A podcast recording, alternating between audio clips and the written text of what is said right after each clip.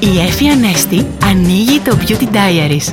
Εντυμότατη φίλη μου, με κεντρικό θέμα τον ήλιο, λέω να σου θυμίσω εκείνο το τηλιακό που έχεις ξεχάσει στην τσάντα των διακοπών σου από πέρσι. Και αφού τρέξεις να το βρεις, κοιτάζοντας γύρω σου αν κάποιος σε παρακολουθεί, προτείνω να επανεξετάσεις ύφη και άρωμα για να μην έχεις δυσάρεστες εκπλήξεις και αφού κατά 90% ανακαλύψεις ότι κάτι παράξενο συμβαίνει, ρίξ' το στα σκουπίδια. Πάρε το μάθημά σου και πρόβλεψε φέτος να το βάλεις ψυγείο ή και να το χρησιμοποιήσεις μέχρι τέλους και καθ' όλη τη διάρκεια του χρόνου. Στο μεταξύ, τώρα πάρε τα μέτρα σου και στην πόλη.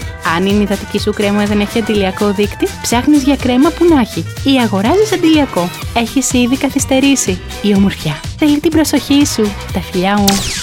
Ήταν το Beauty Diaries με την Νέφη Ανέστη.